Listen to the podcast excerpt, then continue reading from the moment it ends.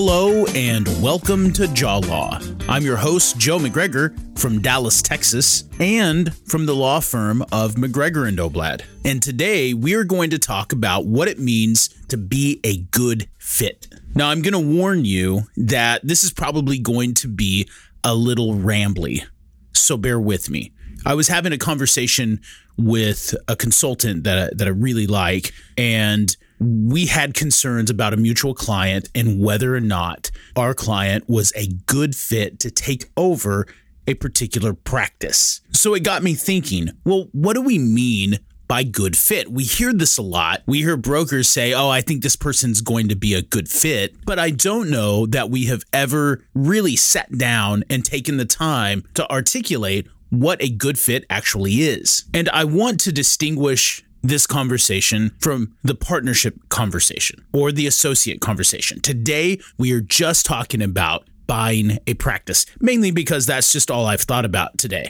Maybe we'll do those other two at a future date. But today, it's just about buying a practice. And I want to lead off with sharing the experience of a personal friend of mine way back when, and this was towards the beginning of my dental law career. I had a personal friend. I mean, that's how I got started in dental law, was personal friends who were doing things in the dental world, and I got sucked in. And one of those friends was buying a practice here in Texas. My friend is an ethnic minority, and he was buying the practice of an old white man of a different religion. So I had a conversation with my friend that I probably couldn't have with most of my clients. And that was, hey, do you think that you as a minority, a young minority and a religious minority, should be buying the practice where you're dealing with an old white gentleman who is of a different faith, and he's a Texan,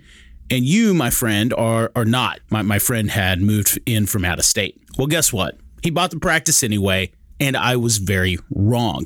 He has killed it. Not only was he able to retain all of the patients, he has basically doubled that practice. But since then, I've had a number of clients who have expressed some hesitancy, you know, maybe a female hesitant to buy a male's practice, maybe a minority a little reluctant to buy a white person's practice, or somebody who is of a different religious faith nervous to buy a Christian's practice. And I want to say that I think all those are valid, but they might be missing the point, because if they were absolute, then my friend would have failed fast, but he didn't. He was unexpectedly a very good fit. Now, why was he a good fit? What made him a good fit? Well, I think that the way you have to think about it is in terms of the patient. It would be a mistake to just try to match up as many of these intangibles that we can. And it might even be illegal, you know, making sure that only men bought practices from men, or only whites purchased practices from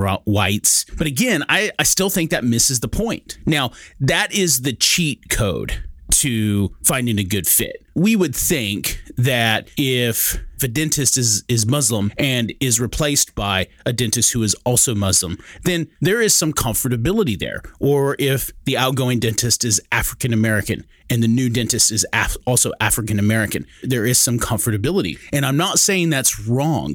I'm just saying I think it might be incomplete.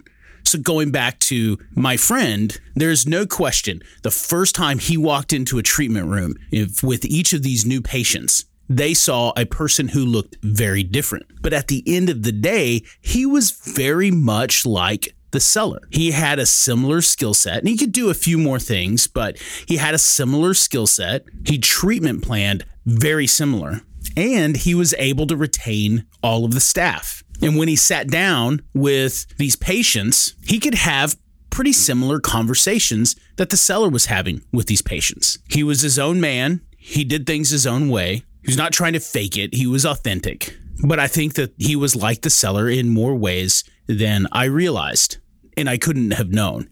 But it's important to remember when we say fit that the staff, for instance, that they're not going to revolt on the new buyer. So if you have similar management styles to the seller, then there's a good chance that you're going to fit in with the staff.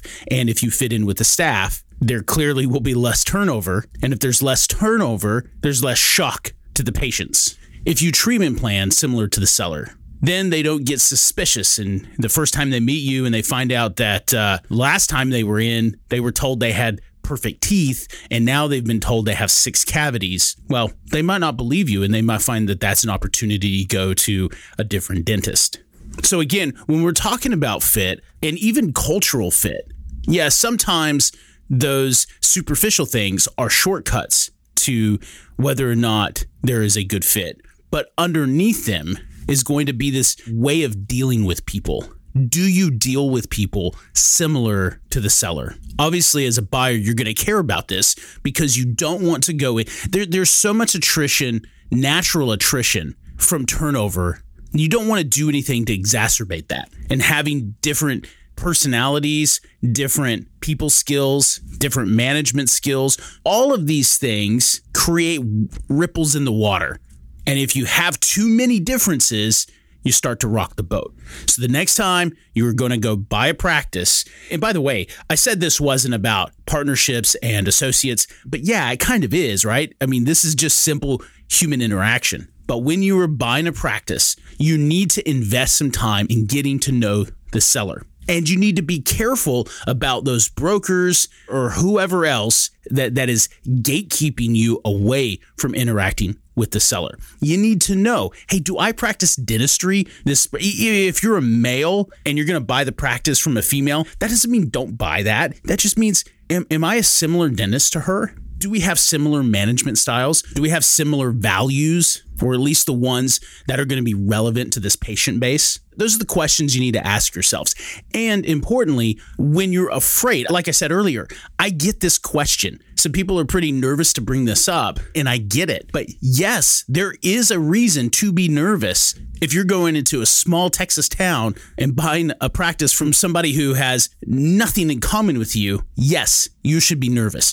But that doesn't mean it's a deal breaker. It just means you need to say no for the right reasons or say yes for the right reasons. And those right reasons are this cultural fit. Am I similar enough in personality to this person that when I walk in there, the staff isn't going to be shocked and the patient base isn't going to be shocked? And that's all we have for you today. If you like what you hear, please find a chance to rate us on whatever service you get these podcasts on and share with your friends. Thank you so much. We'll see you next time.